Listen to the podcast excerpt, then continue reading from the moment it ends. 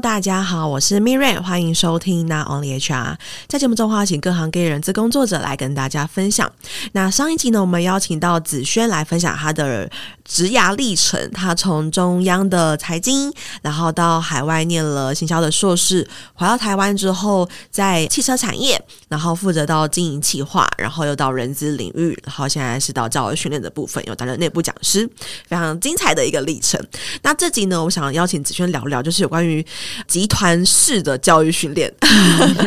好，那第一题呢，我想先请子轩帮我简单分享一下，如果以 in-house 的 HR 来说啊，到底呃，你们平常跟外部的管顾或外部讲师配合的一个步骤和流程会长什么样子呢？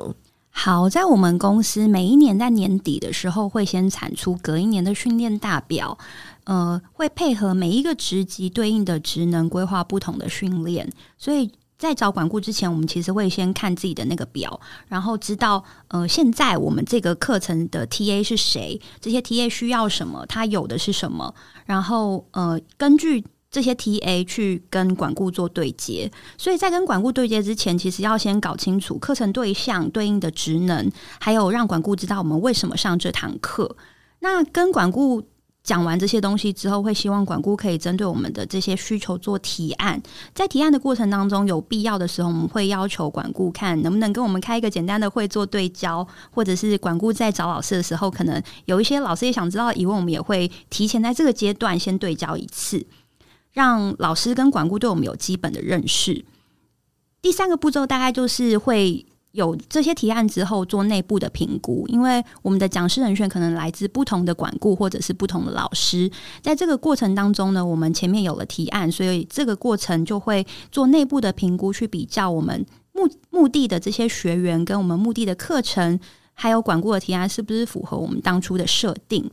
在提案之后呢，就是会决选出我们最后要选的管顾或者是老师，在内部进行公告。因为在我们的课程当中，有一些是必修，有一些是选修嘛，所以内部公告的时候呢，就会让这些目标的学员或者是可以来上课的学员知道我们有这样的课程，然后做他的时间预定。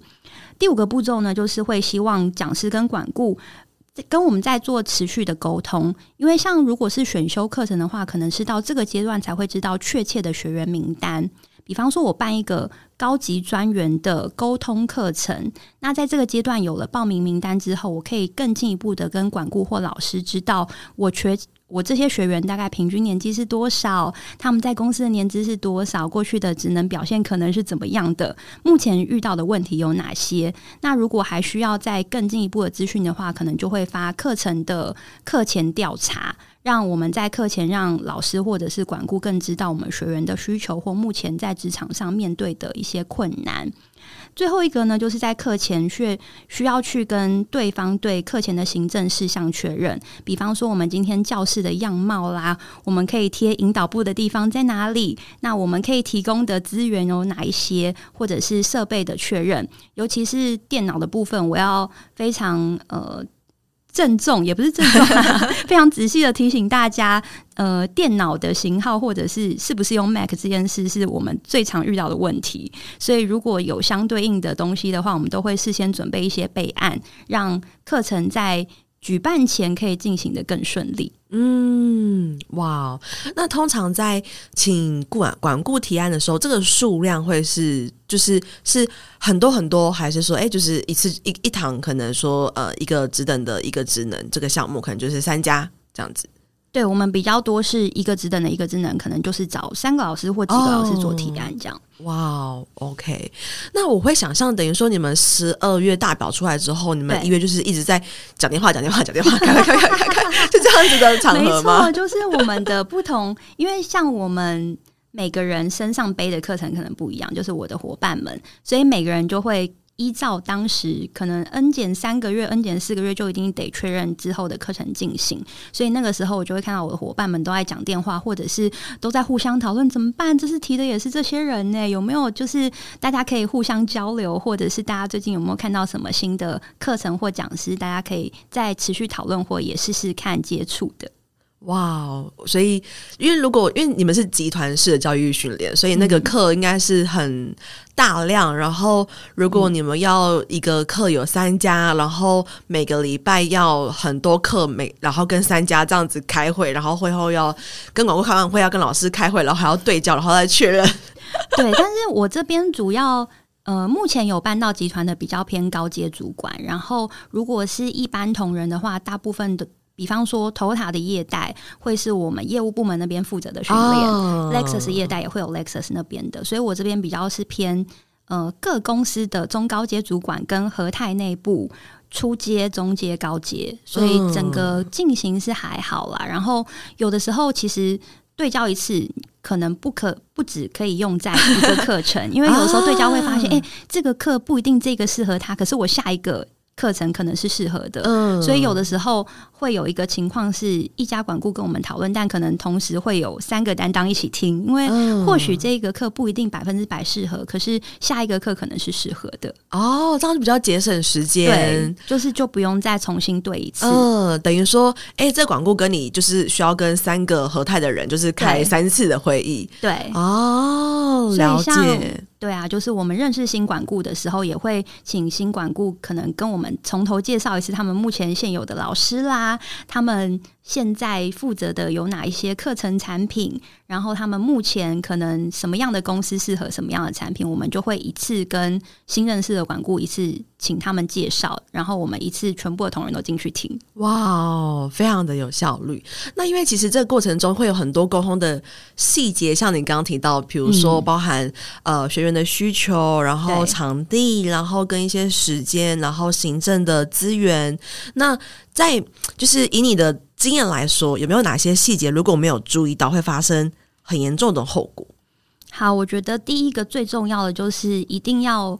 先自己问自己一百遍，也不用一百遍，问自己很多遍，很清楚 TA 要的是什么，跟我今天的 TA 是谁。这个不管是在什么样的课程，我觉得都是最重要的。怎么说呢？因为有的时候，嗯，我们有训练大表嘛，但是有些情况会很很担心我们的担当可能。依照训练大表，然后他可能还想不是这么清楚，就找老师。那这样的提案，当然到很后面的部分，很容易会被 Q 很多问题，然后可能会需要重来。所以在第一个步骤跟最重要的步骤，我觉得一定是要先理清你今天这些客群为什么要上这些课，为什么是这个老师，为什么是这个主题。想清楚之后，我觉得后面其实都不是太难的事情。嗯，所以这个就是我觉得第一个一定要注意到的。那第二个就是呃。以人资人员来说，很重要的是要知道讲师要什么，他在什么时间点可能会需要什么样的资料，或者是怎么样公司的背景资讯，这都是我觉得一定要先跟老师们讲清楚的。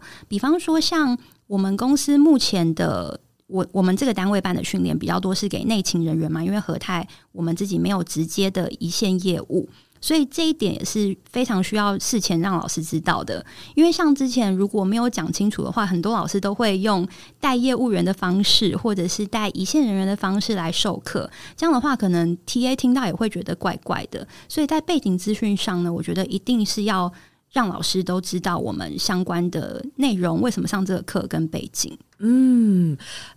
刚提醒到我，就是很多的管顾或是民间流传嘛，不是流传，大家都在说 啊，HR 办招训不是把预算花完吗？对对，所以没有想清楚的话，被这样认为好像也是差不多刚好了。呃、那我蛮好奇，因为其实等于说，呃，每一个职等职级，然后每一个职能，可能他需要的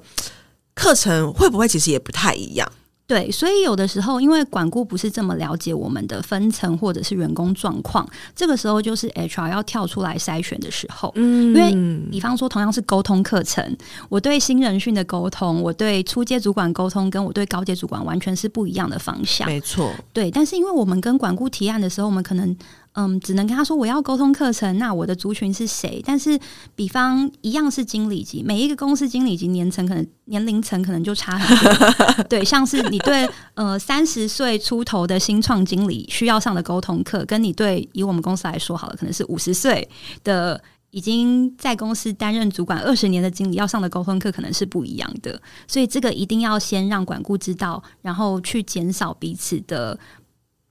不不对，呃，资讯不对称，或者是沟通的时间。嗯，那这样这么多人，然后又分这么细的话，你们会怎么去确定他们的需求呢？嗯，就如果这是一个很重要的细节，那通常你们会怎么去发呃问卷，还是说会跟先跟部门请部门主管提出来，或者是其他？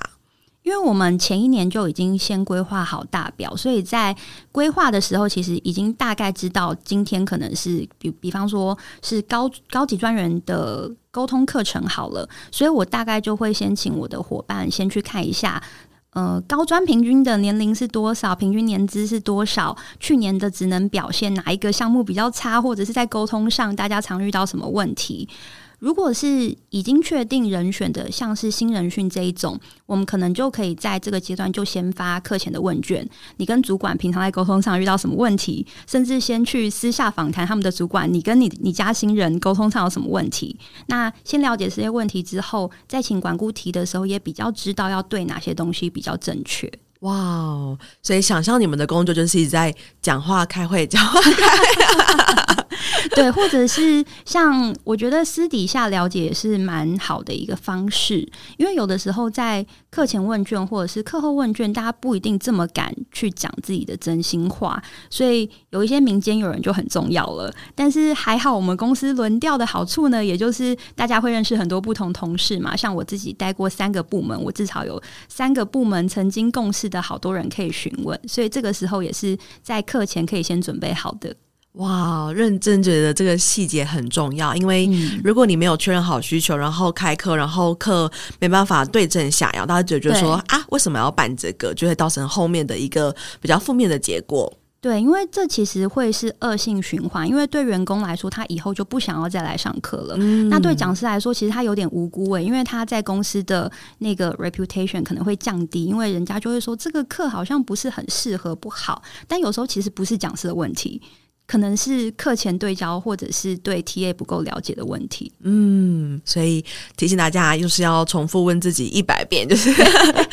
有没有很清楚的了解到到底 TA 的需求会是什么？那我蛮好，就是如果以企业内的教训人人员来说，我们可能很常要代表公司的形象，要跟外部的管顾做对接。嗯，对。那之前在呃，很多讲师在 FB 都会发说什么什么人资不 NG 的一些项目，或是办训单位，比如说跟跟讲师要简报啦，或者说一页一页跟你对啦，嗯、或者说跟你要细流表啊这种东西。那有没有哪一些是可能以你的经验来说，你觉得就是我们应该要避免做什么事情，才能够就是不要被认为说哦，你这个 HR，你这某某公司的 HR 很不专业这样子？好，我觉得最重要的还是回到刚刚说的，要想清楚 TA 的需求是什么。为什么这么说呢？因为我知道管顾也会，或者是老师会很讨厌一件事情，就是你的方向一直改变。比方说，呃，沟通课程你可能原本只是请老师上一个沟通，但是你没有讲清楚你的沟通需求是什么的话，很可能前面的沟通变成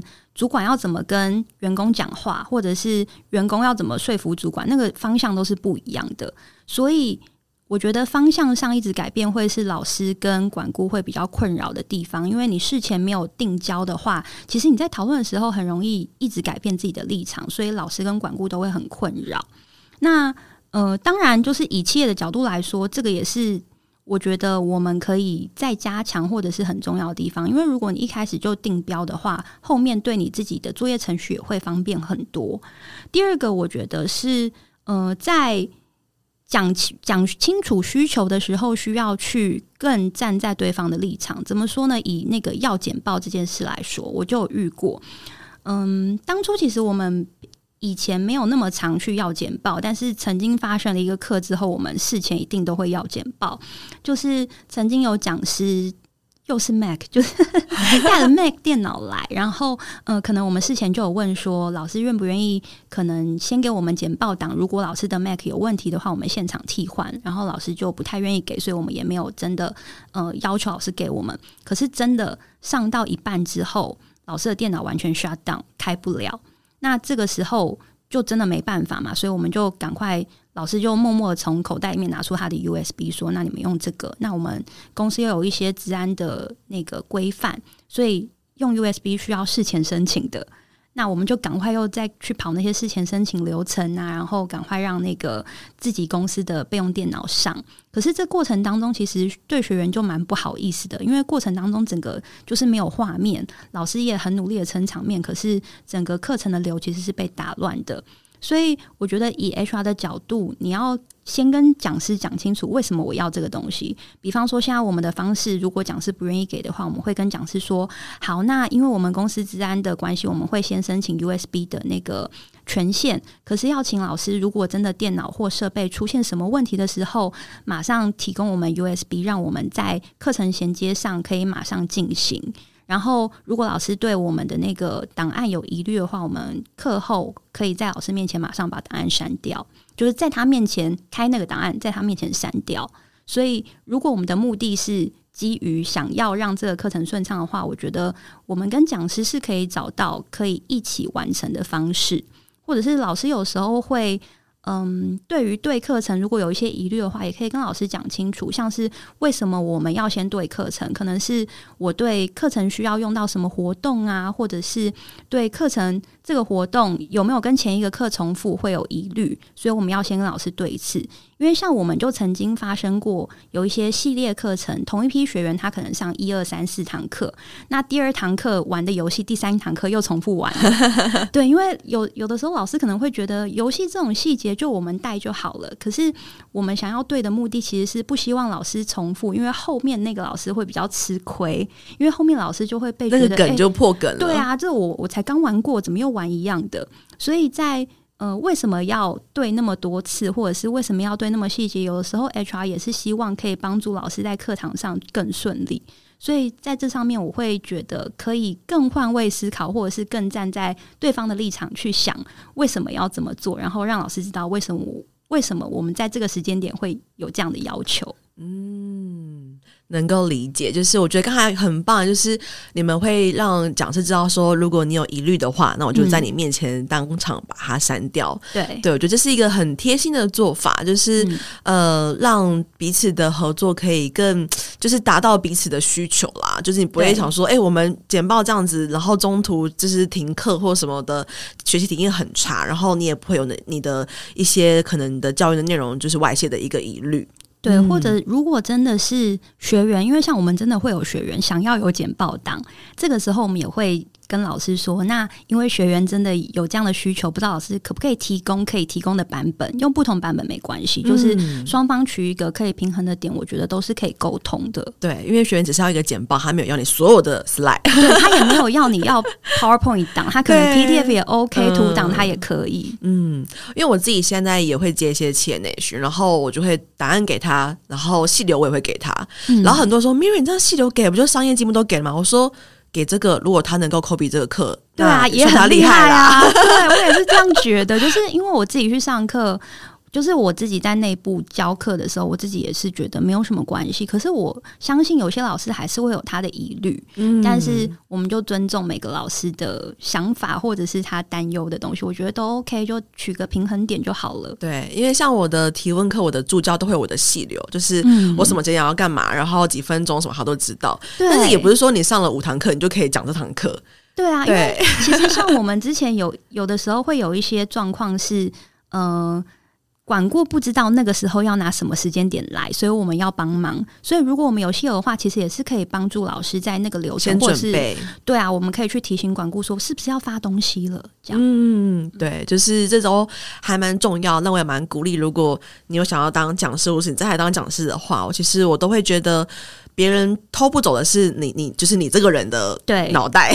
对，对啊，或者是其实 甚至我觉得课堂上常常最精彩的是 Q&A 的部分。那个是准备不来的，因为那就是你透过现场的反馈跟经验去马上做反应。那就算他有你的课纲 Q&A 那个部分是完全没有办法偷得来的。嗯，没错。因为现在简报大家都做得越来越简单，对，一行字一个字，对，一个图案，对，忘形流也是这样。所以其实我觉得是更。更难被学习跟模仿的。对啊，那重复一下刚才子轩提到，觉得如果你是教育企业内的教育训练人员，然后你可能要避免掉就是一直跟老师改方向，因为可能会觉得说、嗯、啊，这个 HR 怎么没搞清楚，一直叫我做很多浪费时间的事情。所以这是第一点。那第二点的话，可能就是呃，要跟老师能够比较同理心的了解老师的一个疑虑跟感受，然后去想办法让彼此的协作协作可以更加的一个顺利。好，那第四个问题，我想要好奇，就是因为其实近几年有很多新的需求，举例说数位化啦，嗯、或者是说一些更新的科技、更新的议题、新的观念。那针对这种东西的话，就是子轩，你们会如何去寻找这种合适的外部讲师呢？我们自己有的时候还是会透过管顾，因为管顾是接触最多老师的。但是后来有多了一个方式，有点像是陌生开发。什么是陌生开发呢？就比方说，我今天在搜寻这个主题的时候，我发现，哎，这个人在网络上影片很不错，哎，或者是这个人的主题刚好是我们需要的，我们会想办法自己寄信给他。对，所以呃，有的时候有些主题或者是两边可以一起进行啦，因为有有些新主题其实管顾不一定可以提得出来，所以我们后来就嗯，不管是什么主题，有的时候或许讲师。或管顾有时候提的太重复的话，我们就也会用陌生开发的方式哦。然后要怎么知道这个老师讲的好不好，或者是要怎么去寻找这些资讯呢？除了常常看一些相关的杂志啊，或者是多听一些现在的自媒体、多媒体之外，我觉得很重要的是自己要持续学习。比方说，常常去听论坛，常常去接触外面的课程，其实也都是有办法有一些新的管道，知道现在市场上谁比。比较厉害，或者是哪些讲师，好像可以试试看接触的一个好方式。嗯，就是自己是一个讲师的 hunt 的状态，对，就是自己当管顾。呃，对，就是要去掌握很多老师他的可能成果啦，他的风格啦，所以自己持续学是还蛮重要的一个方式。对，嗯，好，非常棒的一个方式分享给大家。嗯、那再来就是，其实教育训练人员的专业也很广，就是小虫可能课程的时间安排，当单纯的当一个就是排课的人，那可能大到可以自行编课，像子轩现在是个内部讲师。对，那我好奇就是，身为一个教育训练的主管啊，你有没有什么相关的经验可以就是准备提供给那些可能他也想要成为教育训练的人呢？好。对于想要进入训练领域的伙伴，我会有几个建议。第一个是善用现在网络上免费的资源，就跟上一集里面有提到的，其实现在很多免费的网络资源是可以用的。另外呢，就是呃，如果你对人资或者是 HRD 或者是训练有相关的兴趣的话，其实也可以去一些公开班上一些课，像是人资协会啊、小周末啊，或者是外面现在很多讲师有自己出来开相关的，你可以先挑几个你自己有兴趣的课程去上。那另外呢，就是我觉得蛮重要的是，教育训练人员其实还是要注意自己言行合一啦。为什么我会提到这一点？是因为有的时候面试的时候，其实几乎每一个面试者都会提到，我很喜欢学习，我很喜欢教育。可是当问问这些面试者，你最近上过的课有哪一些，或者是你最近看的书有什么，或者是你最近开的课有什么？很常会遇到支支吾吾回答不出来的状况，所以这个我就会觉得很可惜，因为我们自己是做训练、做学习的，但是自己没有多去充实自己，或者是自己没有去帮自己的训练做一些安排的话，其实，在找这个工作的时候，很容易在面试的时候被问到，或者是常常在面试的时候，可能就会不知道怎么回答，这样会很可惜。嗯，那最后呢，就是我觉得训练在 HR 领域里面。在 HR 部门里面的分工啊，常常都是最热闹或最乐观的一个部门。就是不知道大家有没有观察到，因为我相信听众很多是 HR 的伙伴。就是之前我也常听别的，不管是在不在我们公司的伙伴说，好像 HR 部门或管理部里面最常有笑声的就会是训练部门，因为其他招募就是哦又离职了，对，哦，又要找了，哦又没来报到了，对，然后训练部门顶多就是啊这个提案没关系，我们继续提。就是我觉得有乐观跟学习的心态，在这个部门是蛮重要的，所以也可以在面试或者是找工作的时候，把这一方面的特质给展现出来，就会是蛮好的一个加分项目。嗯，我要附和一下子轩说那个言行合一这件事情，因为这很多人会说、嗯、哦，如果我遇到不会的，我就主动去。找资料，然后就问他说：“所以你会去哪个平台找？”呃，有时候是 Google，, Google 有时候是什么？然后或者说有些人会说：“说，啊，我就是平常的闲暇闲暇之余，我都会上一些就是线上课程，对，然后说我都会会说你上什么？他说哦，是那个 H 开头的，对，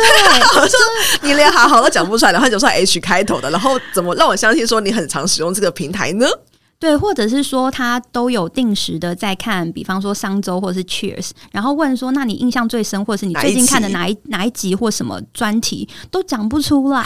所以这样的话，真的在找工作的时候会让面试的人对你有一些质疑啦。对，就是要真的，如果因为我自己觉得学习这件事情，它是就是活到老学到老，然后有很多的新东西，然后很多的新方式。那他如果你要成为一个专业的教育训练人员，其实学习不是这么的简单。就你要从一个学生变成去一个帮别人安排他的学习地图、体验课程，就所有这些的人，我觉得角度其实不太一样。没错，就是很多人也会觉得说，当讲师很简单，就是啊，就讲讲啊。那、嗯、其实没有很简单，你要安排好整个体验、整个 flow，然后整个小细节有没有作业，有没有就是选择题，有没有互动什么的，是很复杂的一件事情。所以唯有你多学多看，你才会有更多的资讯，能够去判断这堂课到底能不能够满足你的伙伴的需求。没错。嗯，非常感谢子轩今天的分享。我觉得今天很多精彩的小内容，就是包含说，哎，因为我自己其实过往可能没有非常多的教训的经验，尤其是跟管顾合作这块，所以我觉得其实、嗯、哇，原来你们有这么多大量要一直频繁开会、开会、开会，我觉得 超级辛苦的。但是。有的时候，如果跟管顾配合的好的话，他可能比方说去年办过同一个梯次的课程，那今年我们在对的时候，其实就很快，或者是甚至不用开会，哦、我们只要 email 的对接就可以了。有那个默契存在，对，有默契存在的话，其实有的时候过程的沟通就不会是这么辛苦的。嗯，非常的有趣。对，好，那这集呢，我们聊了很多关于就是教育训练跟管顾对接的方式。那对子轩的背景好奇的话，可以去听我们的上一集哦。那我们下期见，拜拜，拜拜。没错，到了我们的工商时间，想跟大家分享，我在去年开了一堂线上课程，叫做《成为抢手的人资招募必修的招募漏斗数据思维》。那这中间其实，呃，我萃取了蛮多我过去在做招募很成功的一些原因，其中的一点就是从招募漏斗里面去找出一些魔鬼，因为往往细节都藏在魔鬼都 藏在细节里。OK，所以想跟大家分享这堂课，目前已经有大概将近一百五十位左右的学员加入，那也欢迎大家可以加入课程。然后，如果对课程有更多的兴趣的话，可以在我们的节目资讯栏找到链接，可以点进去做进一步的了解哦。拜拜。